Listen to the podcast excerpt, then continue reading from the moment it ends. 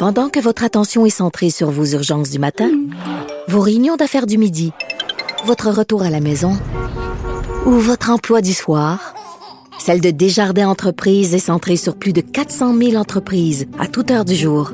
Grâce à notre connaissance des secteurs d'activité et à notre accompagnement spécialisé, nous aidons les entrepreneurs à relever chaque défi pour qu'ils puissent rester centrés sur ce qui compte, le développement de leur entreprise. Ici Ricardo. Et Émilie, marchand d'IGA. On a envie de vous inspirer à bien manger. À moins de 5 la portion. Suffit de repérer les produits valeurs sûres et de les cuisiner avec une de nos recettes. Les valeurs sûres, c'est bien pensé, hein? Bien sûr! Détails sur IGA.net. Sophie Durocher. Sophie Durocher. Sophie Durocher. Mon nom est Sophie Durocher. Sophie Durocher. Des opinions éclairantes qui font la différence. Cube Radio.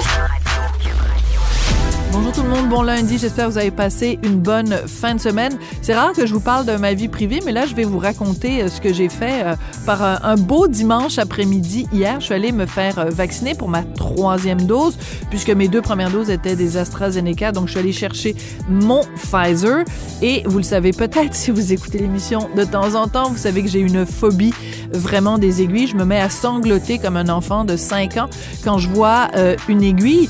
Et justement, je voulais remercier les infirmières qui travaillent à la vaccination euh, avec des, grands enfants comme moi qui sont d'une patience extraordinaire. Je voudrais aussi noter l'extrêmement bonne organisation. Vraiment, le Québec m'impressionne beaucoup.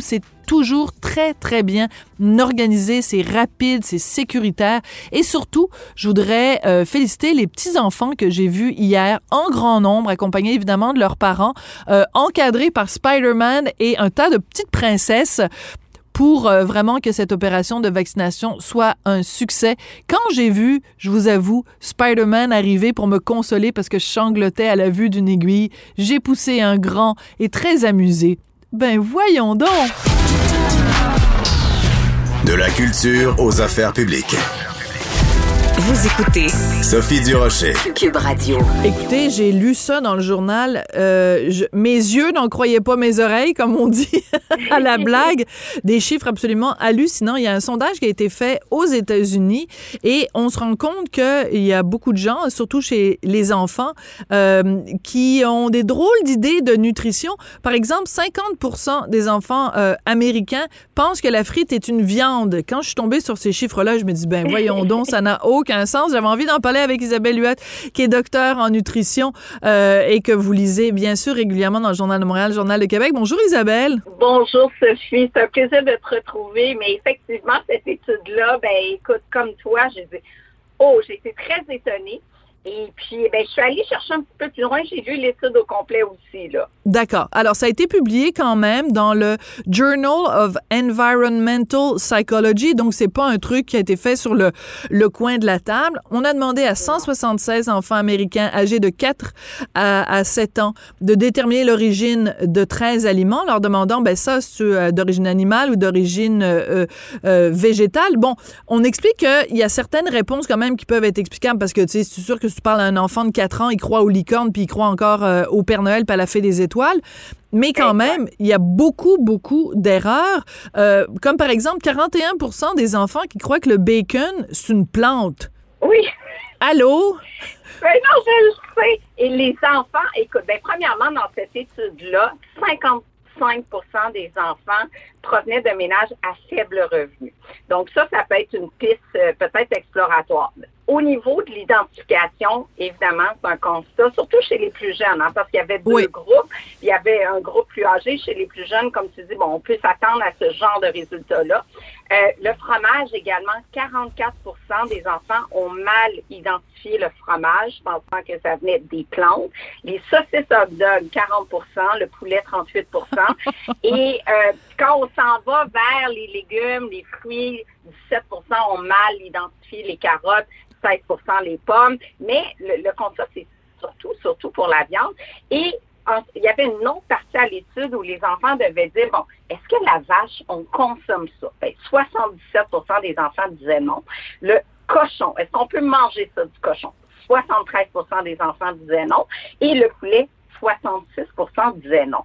Puis là, quand on cherche des pistes, pourquoi? Ben, on parle surtout dans l'étude de la réticence des parents de parler de l'origine des aliments. On sait que les enfants adorent les animaux. Puis là, tu te dis, ben là, si euh, le porc que tu manges, le bacon que tu manges provient d'un un joli petit porc, ben peut-être que l'enfant ne voudra pas manger de viande. Donc, ça, c'est la piste numéro un Hmm. qui est identifiée vraiment par les chercheurs. Puis J'étais contente d'aller chercher l'étude parce que souvent, on lit les gros titres. puis, ben, Bien ça a pas sûr. de sens, Il y a un manque d'éducation, ça n'a pas de sens. Et quand tu lis les raisons qui sont évoquées, ben, il y a ça. Puis les enfants qui identifiaient correctement pensent que la viande vient d'un animal qui est décédé de cause naturelle. Là, on va extraire la viande. Il faut surtout pas maltraiter l'ani- l'animal, il faut en prendre soin. Donc, il y a tout ça là, qui explique un petit peu les résultats. Là. Euh, il y a aussi le fait qu'il y a un manque de ressemblance en épicerie. Par Ben exemple, oui. la plupart mangent des poitrines de poulet. Le poulet entier, c'est de moins en moins commun dans les ménages. Là. Ah oui. Alors, c'est sûr que si tu fais juste manger, par exemple, si tu vas chez, euh, chez McDonald's ou à une chaîne euh, de restauration rapide et que tu manges une croquette de poulet, ben, tu vois, tu fais pas le lien entre ça et l'animal. Parce qu'il n'y a pas d'os, il n'y a pas de pattes, il n'y a pas de tête, euh, alors que c'est sûr, tu te dis, bon, ben là, ça, ça sort. Ça sort d'où les croquettes de poulet? Ben, ça sort de la friteuse. Mais c'est exactement ça, Sophie, tu as tout compris. C'est vraiment ça. Donc, le bacon, comment faire le lien avec le porc, le filet, même les poissons, tu sais, c'est des filets de poissons panés que la plupart Ouais. des enfants américains mangent. Et là, tu te retrouves, un- comment tu penses que ça vient? Des poissons entiers, euh, personne ne mange ça au presse. Fait que là, filet de poisson blanc, enrobé de chapelure, ça sort d'une boîte qui est congelée. Donc, c'est très difficile de faire le lien avec le poisson. Euh, même chose, saucisse hot dog. Une saucisse hot dog, ça vient d'où? Tu penses quasiment que c'est un ficello, tu sais pas. Donc, Oui, mais en même temps, excuse-moi, excuse-moi Isabelle, mais même les adultes, on sait pas trop ce qu'il y a dans les saucisses. Ben, oh non, non, écoute, surtout quand tu lis la liste d'ingrédients, viande extraite de porc et ou de bœuf et ou de, on sait pas trop, puis il y a toutes sortes d'affaires là-dedans, effectivement. Donc, ça, c'est un autre point qui est important. Puis il y a aussi, moi, je pense que ça va être pire, de pire en pire parce que il y a tous les produits d'origine végétale, le genre Beyond Meat, Beyond Oui, Burger. Exactement. Ben oui, puis qui ressemble à la viande. Donc là, imagine les enfants de demain vont dire bon ben là, c'est-tu une imitation de la viande? Est-ce que c'est de la viande produite en laboratoire? Ou c'est de la viande qui, qui vient effectivement d'un élevage? Donc, euh, ça va être de plus en plus complexe. Je pense dans, dans des pistes de, de solutions, parce que c'est quand même un constat qui, qui est déplorable, ben c'est c'est de ramener de la terre à la table, d'inviter Oui. les, les enfants à avoir un potager, de comprendre bon comment ça pousse, euh, parce que ça aussi, même dans les dans les fruits et légumes, euh, bon, c'est les pommes au Québec, euh, c'est assez facile, mais quand même, comment comment ça pousse, est-ce que ça vient d'un arbre, est-ce que ça vient de la terre, euh, d'amener les enfants dans une fromagerie, parce que le fromage, euh, aucune idée. Il y a une autre étude que j'ai lue qui a le tiers des enfants de 5 à 8 ans qui savent pas de quoi sont faits le pain, le fromage et les pâtes alimentaires. Hein? Ils n'ont aucune idée. Effectivement. Ah, ça c'est particulier parce que bon là c'est quand même euh, euh, quand même la base. Puis euh, écoute euh, surtout que pendant la pandémie il y a plein de gens qui se sont mis à faire du pain. Donc peut-être qu'ils ont découvert pour la première fois comment on faisait ça cette affaire là mais je veux juste revenir Ben un tout petit peu en arrière parce que tu as dit quelque chose. C'est que si un enfant euh, euh, on lui demande euh, bon le, le bacon euh, ça, ça vient d'où puis qu'il fait pas le lien avec le porc ou qu'on lui demande est-ce que le cochon ça se mange? Il dit non non non. C'est aussi parce que euh, c'est une société, euh, la société américaine, puis je nous inclus là-dedans comme étant nord-américain. C'est une société où on a tellement valorisé la viande, où on a tellement, on a tellement fait le centre de notre assiette que c'est sûr que si on montrait à tout le monde euh, le petit cochon qui se fait égorger puis trancher en morceaux, puis que c'est ça le bacon, ben je pense que il y a plein de gens qui arrêteraient de manger du bacon. Ben voilà, puis c'est exactement là où, où les chercheurs nous amènent. euh, on dit bon, les enfants c'est des, vecteurs de changement. On doit diminuer notre impact sur l'environnement, l'impact carbone de la viande est de loin supérieur à l'impact de la culture des végétaux. Donc, on dit, ben, il faudrait poser les enfants à ce constat-là, d'où ça vient la viande. Les enfants ne voudront plus manger de viande, tant mieux, c'est meilleur pour l'environnement. Donc, c'est publié aussi dans un magazine pro-environnement. C'est Ah, l'étude par un groupe environnementaliste. Donc, on, on comprend que le but de cette étude-là, de nous amener, ben, il faut faire quelque chose, faut éduquer les jeunes, il faut qu'ils comprennent qu'il y a de la maltraitance animale, il faut qu'ils comprennent que les animaux souffrent. Et comme ça, ben, maintenant, ça va être des adultes euh, du futur qui mangeront plus de viande et c'est encore mieux pour l'environnement. Ben, c'est ça le- le- la conclusion de cet article-là. Mais ça, c'est intéressant. Et moi, j'ai une question pour toi, ma belle Isabelle. Si on faisait Oui. ce sondage-là, parce qu'évidemment, tu peux pas euh, sortir ça de, ta tête, là, mais si on faisait, d'après toi, le même sondage au Québec, est-ce que les chiffres seraient pas mal Oui. pareils, d'après toi? Oui, vraiment. Oui, hein? Oui, oui, oui, absolument. Euh, puis on le voit, tu sais, que, le poulet entier, c'est de moins en moins acheté. Puis ça, c'est, on voit le panier d'épicerie qui augmente de, manière affolante. Puis ça, c'est c'est de, de retourner vers un panier d'épicerie, de réduire le budget alimentaire pour plusieurs familles. Ça passe par acheter des aliments entiers qu'on prépare soi-même. Donc, de, de, de retourner vers faire son bouillon de poulet soi-même, acheter le poulet en entier. Et puis ça, c'est une piste de, de solution, là. Oui, tout à fait. Mais tu as tout à fait raison de le mentionner. C'est vrai qu'on regarde, euh, ça, c'est absolument effarant, les prix. Oui. Et en effet, une bonne façon de le faire, c'est de, de prendre le poulet en entier. Non seulement parce que ça coûte moins cher, mais euh, en plus parce qu'on peut l'apprêter à notre façon. C'est nous qui décidons. Est-ce qu'on le met des petites gousses d'ail dans le, dans le trou fignon du poulet? Est-ce qu'on Oui.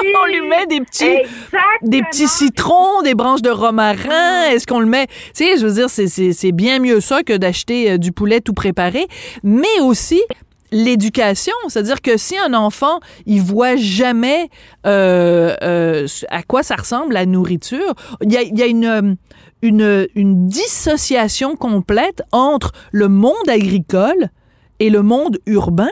Ça veut dire que c'est le puis euh, pendant la pandémie, on s'est rendu compte à quel point on dépendait des agriculteurs, à quel point l'approvisionnement c'était important, mais si on n'est même pas conscient de la façon dont, dont ça se passe, euh, ben là on est complètement dissocié de ces gens-là qui nous nourrissent. Exactement. Puis c'est exactement ça. Il y a tellement peu d'exposition à l'élevage, à la transformation. Donc, le potager, c'est une chose, mais d'aller faire des visites à la ferme, euh, c'est important d'aller visiter des fromageries, de voir comment ça Ouais. se fait du fromage, euh, d'aller visiter des, des, des, des boulangeries aussi, d'aller au marché public, de voir les grandes carcasses euh, de bœuf, là, on comprend mieux déjà, puis de demander au boucher de la prêter, ben là, ça, ça nous expose, puis on comprend que ça provient d'un animal. Donc, ça, je pense que c'est euh, ça devrait faire partie de l'éducation, tant Oui. à l'école que du, au, au sein des familles. Là. Alors, c'est assez particulier parce que moi, je suis vraiment pas bonne en cuisine, mais il y a une recette que je réussis bien, c'est le lapin Oui. à la moutarde avec des petites échalotes. Et Ah, là, on comprend tout. Là, Là, Écoute, quand tu oui. quand tu quand tu quand tu vas à la boucherie là puis que tu as le lapin qui a l'air d'un lapin, il y a pas sa tête mais tout le reste du corps d'un lapin, ça a vraiment l'air d'un lapin. Ben c'est c'est aussi ça là, il faut aussi faire l'éducation des enfants en leur disant ben tu sais la viande que tu manges là, il y a pas très longtemps, c'était un, petit lapin qui gambadait. Ben là, je pense qu'ils auront plus envie d'en manger. Mais ce que je veux dire, c'est aussi, euh, il y a pas très longtemps quand même, il y a peut-être quoi, 30, 40 ans, les enfants étaient beaucoup plus en contact justement avec les animaux, puis on, on, on comprenait le lien, puis aussi on avait un respect pour les animaux parce que on savait que c'était c'était ça qui nous nourrissait. Alors que là, c'est comme cette fameuse dissociation fait en sorte qu'on n'a pas le même respect ni pour les agriculteurs ni pour les animaux qui nous nourrissent. Exactement. Non, c'est ça. Dans ce sens-là, je pense que l'évolution a été délétère euh, à ce niveau-là. Puis un retour à la ferme, c'est sûr, sur ça que c'est gagnant. Oui. Euh, écoute, euh, Isabelle, euh, je- j'aurais j'aurais le goût de te demander, je sais que toi, t'es es semi-végétarienne, t'es en fait, tu manges très, très peu de viande, hein? Très peu de viande, très, très peu de viande. Moi, je trouve que c'est l'équilibre. Je m'inspire du, je m'inspire du régime euh, méditerranéen. Euh, puis tu sais, je pense que c'est parfait. Très, très peu de viande. De temps en temps, moi, je suis pas difficile, on m'invite, on me sort un filet mignon, comme ça samedi. La fête de mon amoureux, j'ai un filet mignon sur la table. J'en prends, c'est parfait. Je suis pas difficile. Mais c'est ça qu'essentiellement, moi, j'aime beaucoup les, les produits d'origine végétale, tout ce qui est tofu, légumineuse, euh, bassin méditerranéen. C'est vraiment la cuisine euh, qui m'inspire et qui, qui me plaît le plus. Alors, je je-. Oui, l'équilibre. Alors, j'ai juste une question pour toi. Qu'est-ce que tu fais à Noël? Parce que, tu sais, euh, Noël, c'est traditionnellement la dinde.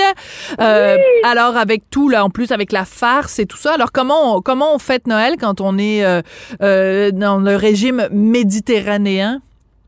Ah, très bonne question. Mais écoute, à chaque Noël, je suis absente et incluant cette année. Et, et là, euh, ben, croyez-le ou non, je serai en Tanzanie. Je ne sais même pas si je vais être prise là-bas, Oh. euh, si je vais pouvoir rentrer. Mais euh, dans mes voyages, normalement, je m'inspire de la, la cuisine locale. Donc, j'ai- j'ai mangé des chenilles à Noël, certains insectes. Ça m'arrive parce que j'aime j'aime goûter à tout. Je peux pas dire j'en ai un, un souvenir mémorable, mais euh, on est euh, dans des tentes euh, en plein parc Serengeti en Tanzanie, donc euh, j'ai aucune idée ce que je vais manger à Noël. OK, mais moi, les, quand as mangé des, euh, des chenilles, je veux juste savoir, les as-tu mangées avec des atocas? Oh, pas du tout, mais pourquoi pas, ça pourrait enlever le goût terreux qui reste en bouche à peu près pendant une semaine. Ah non, j'ai pas aimé, mais ça aussi c'est culturel parce que on a déjà un dédain de manger. Moi, j'ai aucun problème de prendre la poudre de grillon qui est déjà euh, en poudre parce que bon, tu vois pas, euh, mais tu sais, c'est- un blocage culturel là. Je Ouais. tellement consommer les insectes un peu partout dans le monde, euh, je dois passer par-dessus moi aussi là. OK. Bon, alors, euh, mais euh, donc, je, je retiens chenille avec atoka, peut-être pas, mais euh, peut-être un bon euh, un bon euh, tofu euh, tofu tao, là, des, des recettes bien relevées Ah, avec j'adore. des épices et tout ça, ça peut être une bonne oui, option parce pour que mon, mon voyage à Noël que j'ai préféré, c'était en Inde où euh, on a mangé strictement végétarien avec relevé d'épices. C'était Ah. sublime. Absolument. Bon, ben comme ex-végétarienne aussi, je, je, je t'appuie euh, tout à fait. Maintenant, euh, je suis revenue à une alimentation plus euh, équilibrée, puis je dirais euh, plus euh, pesco-végétarienne. Je mange de la viande, mais très peu. Mais euh, donc, euh, ben voilà. Alors, écoute, c'était vraiment très rigolo de parler de ça avec toi, ce sondage quand même assez hallucinant avec un Oui. très fort pourcentage de- d'enfants qui comprennent pas du tout d'où viennent la nourriture. Donc, je pense qu'on a encore un travail d'éducation à faire. Isabelle, je te souhaite une super belle période des fêtes, un joyeux Noël, une Oui. bonne année 2022. Puis, euh, je trouve qu'on s'est pas beaucoup parlé, toi et moi, en 2021, fait qu'on va compenser en 2022. Faut qu'on se parle plus souvent. Ah, avec, avec grand plaisir, Sophie. Ben, joyeuse fête à toi également puis à tous les auditeurs. T'es fine. Merci beaucoup, Isabelle Huot. Donc, euh, qui est euh, diététiste et qui est docteur en nutrition, excusez-moi l'expression euh, euh, juste, c'est ça, et que vous lisez régulièrement dans le Journal de Montréal, Journal de Québec.